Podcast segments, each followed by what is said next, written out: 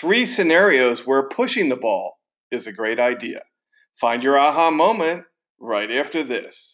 Do the best you can with everything you got. Struggle day to day, cherish every fight you fought. Destroy your obstacles, remove the blocks. Got to stand strong, can you do it, break through, can you move on? Welcome back to Find Your Aha Moment. I'm your host, Brian Lutz of BackhandCity.com. Don't forget to sign up for our group tennis lessons on Monday and Tuesday nights in Coconut Grove. Monday night is our intermediate class, and Tuesday night is our novice class. To reserve your spot in class, log on to BackhandCity.com. Each class starts at 7:30 in the evening. Well, tonight's topic, 3 scenarios where pushing the ball is a great idea. Now, obviously, pushing is a derogatory term in tennis. If somebody's a pusher or you call somebody a pusher, you're not complimenting them. A lot of times people get very frustrated playing pushers because all they do is just push the ball back in play. They don't try to hit it hard. They typically hit machete-like slice where they just chop at everything and it comes over with a lot of junk on it.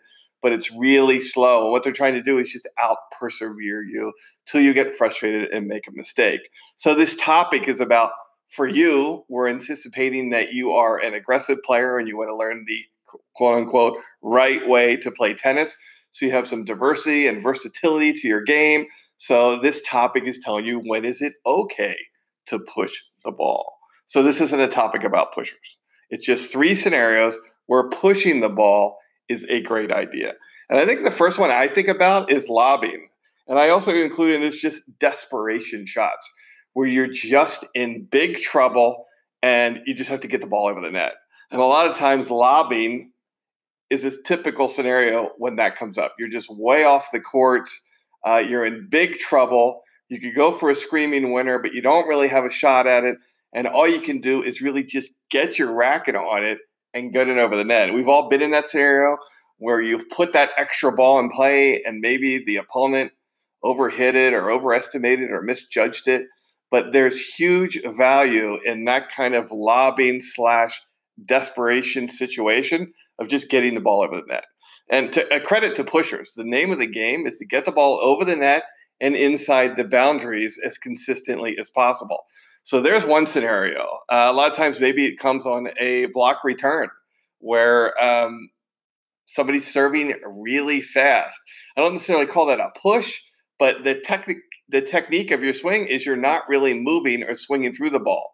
So you're just blocking it and absorbing it. So I consider like the block return number 2 is a great time to push the ball because they're serving so hard and you have such little reaction time. Pushing is really a great idea.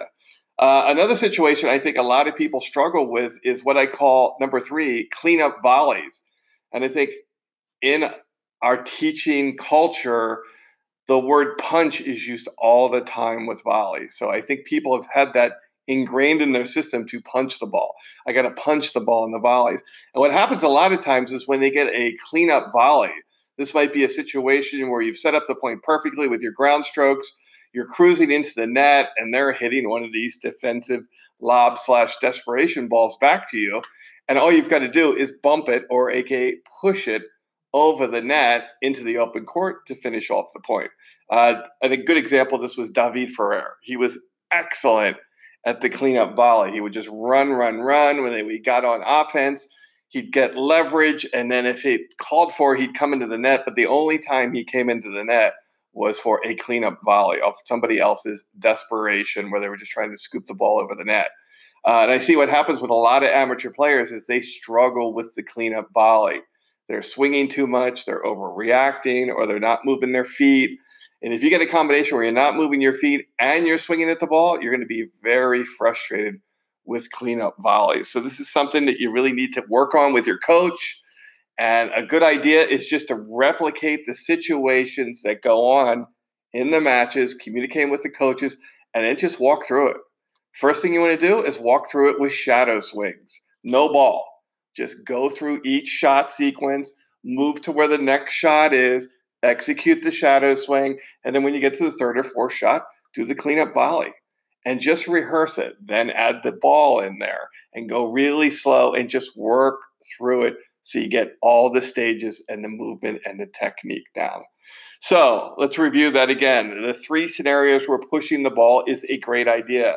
We're talking about lobbing or desperation situations is number one.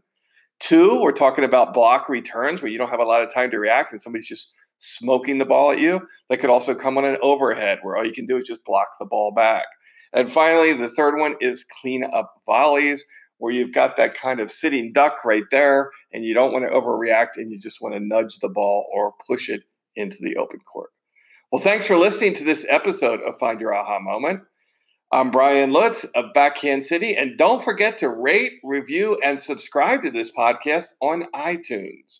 You can also follow along on Spotify. Thanks for listening to this episode. I'll talk to you tomorrow. That's when push comes to shove. I believe it was inevitable. That's when push comes to shove.